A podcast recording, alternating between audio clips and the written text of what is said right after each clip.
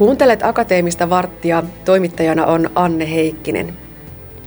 Biomassan hyödyntäminen teollisuuden raaka-aineena ja energian lähteenä on lisääntynyt voimakkaasti ja näyttää siltä, että se tulee edelleen lisääntymään. Miika Kortelainen, biomassa nähdään tämmöisenä vihreänä, ympäristöystävällisenä vaihtoehtona, mutta onko se yksiselitteisesti sitä? No jos puhutaan biomassan pienpoltosta, niin kyllähän siinä verrattuna sitten näihin fossiilisiin polttoaineisiin kasvihuonekaasupäästöt vähenee, mutta siinä samalla sitten pienhiukkasten massapäästöt lisääntyy erityisen voimakkaasti.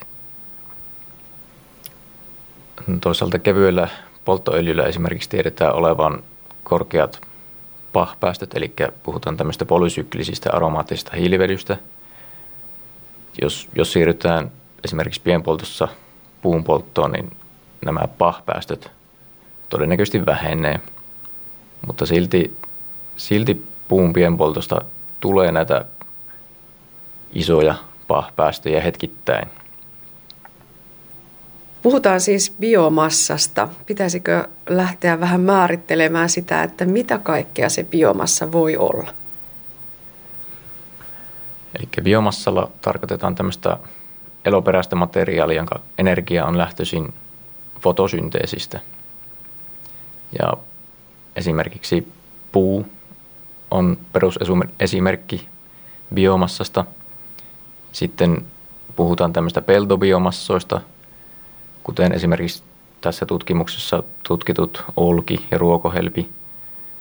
Ja sen lisäksi epäsuorasti fotosynteesistä energiansa saaneet eläinperäiset jätteet. Täällä Suomessa se puubiomassa ja turve ovat niitä tuttuja energian lähteitä, jos puhutaan siitä biomassan energian käytöstä. Miten sitten tämä peltobiomassa, tosiaan ruokohelpi, olki, ovatko ne Suomessa vielä vähemmän käytettyjä?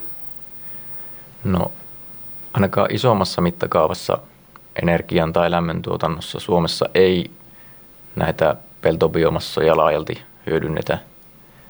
Että esimerkiksi Tanskassa on paljon poltettu olkea. No mitä näistä tiedetään? Millaisia eroja, jos verrataan puubiomassaa, turvetta ja sitten sitä peltobiomassaa, niin käyttäytyvätkö ne samalla tavalla? Ovatko päästöt samanlaisia?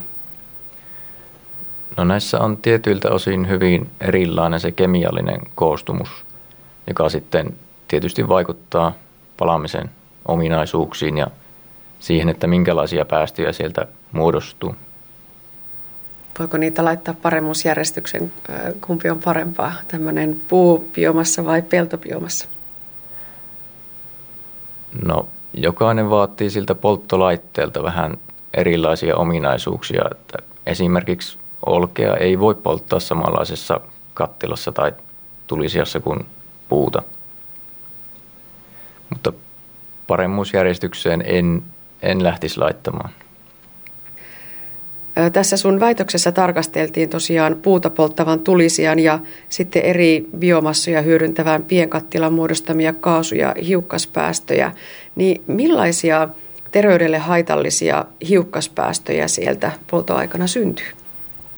Puun pienpoltossa syntyy hetkittäin isoja polysyklisten aromaattisten hiilivetyjen päästöjä, jotka, joista osa on todettu karsinogeeniseksi. Ja sen lisäksi muodostuu sitten hyvin paljon tämmöisiä mustan hiilen, eli kansankielellä puhutaan noesta, nokipäästöjä. Erityisesti tiheään asutulla alueella tämä väestöaltistus on, on iso, jolloin sitten pahpäästöillä on iso terveysvaikutus, mutta sitten mustahiilen osalta puhutaan enemmänkin tästä ilmastovaikutuksesta. Eli sillä ei välttämättä ole terveydelle niin iso vaikutus kuin ilmastolle on. No mikä sitten näihin hiukkaspäästöihin vaikuttaa? Millaiset tekijät vaikuttavat siihen, että onko siellä päästöjä vai ei ja minkä verran? Tässä tutkimuksessa todettiin, että sillä polttoaineella on iso merkitys sillä polttoaineen kemiallisella koostumuksella sekä ihan fysikaalisilla ominaisuuksilla. Te tutkitte eri puulajeja, eli koivua, kuusta ja pyökkiä. Miksi juuri nämä? No koivu ja kuusi valikoitu ihan sillä, että ne on suomalaisille tuttuja ja Suomessa käytetään niitä paljon. Ja pyökki tuli sitten mukaan ihan sillä, että sitä käytetään taas tuolla Keski-Euroopassa hyvin paljon. No mitä näistä voi sanoa? Mikä on hyvis, mikä on pahis? No, tässä tutkimuksessa tulos oli se, että kuusella oli pienimmät pienhiukkasten massapäästöt ja koivulla sitten saatiin tuossa kyseisessä tuli sijassa yli kolme kertaa isommat pienhiukkasmassapäästöt ja pyökki sitten asettu näiden väliin. Ovatko nuo erot sellaisia, että niillä ihan arkielämässä käytännössä on jo merkitystä? Kyllä sanoisin, että noilla, noilla eroilla oli merkitystä, mutta täytyy muistaa, että nämä erot on polttolaitekohtaisia ja käyttäjällä on myöskin iso vaikutus siihen, että mitä sieltä piipun päästä sitten loppupeleissä tulee. Sitten tutkit myös sitä päästöjen ajallista vaihtelua, eli että missä vaiheessa sitä palamista, sytytyksen tai täyden palamisen vaiheessa niitä päästöjä syntyy. Millaisia tuloksia tästä saatiin?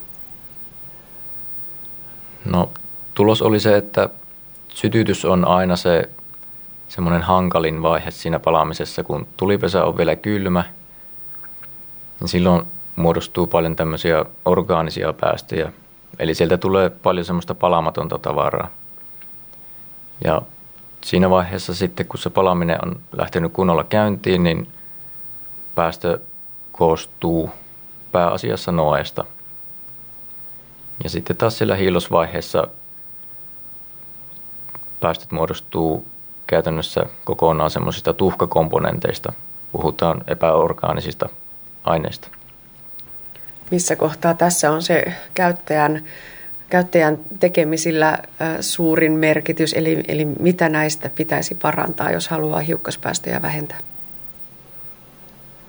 No sytytysvaihe on aina semmoinen kriittinen, että sytytetäänkö se alta vai päältä se panos ja onko puut minkä kokoisia, onko se puu kuivaa ja toinen hetki on sitten se lisäys, että se tehdään oikea, oikealla ajahetkellä ja lisätään sopiva määrä puuta.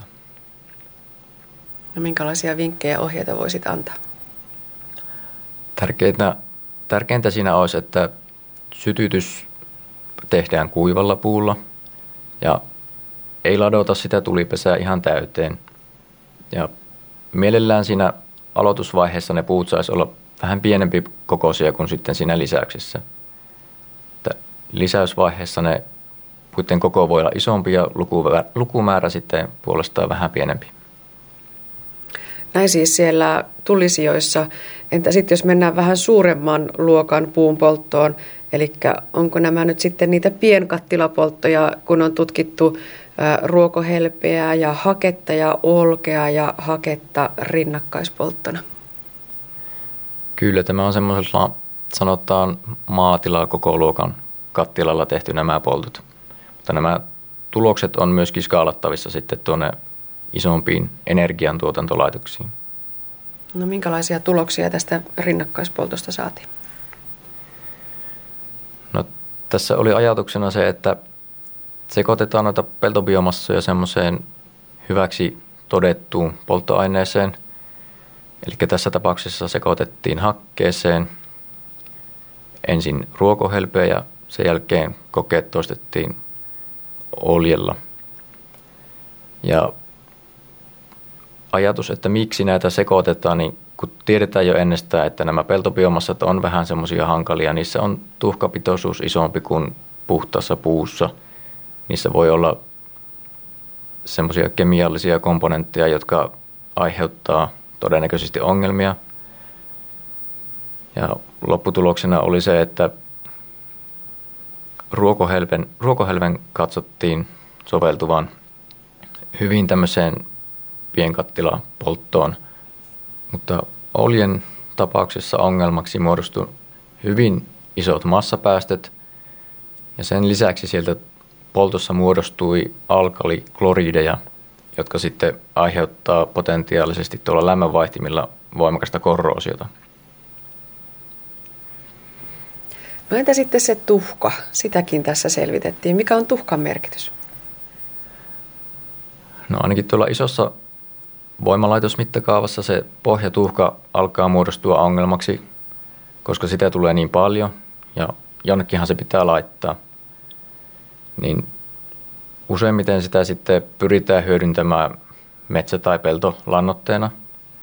Ja näissä mittauksissa pohjatuhka täytti nuo kaikki, kaikki vaatimukset, mitä asetetaan näille pelto- ja metsälannoitteille.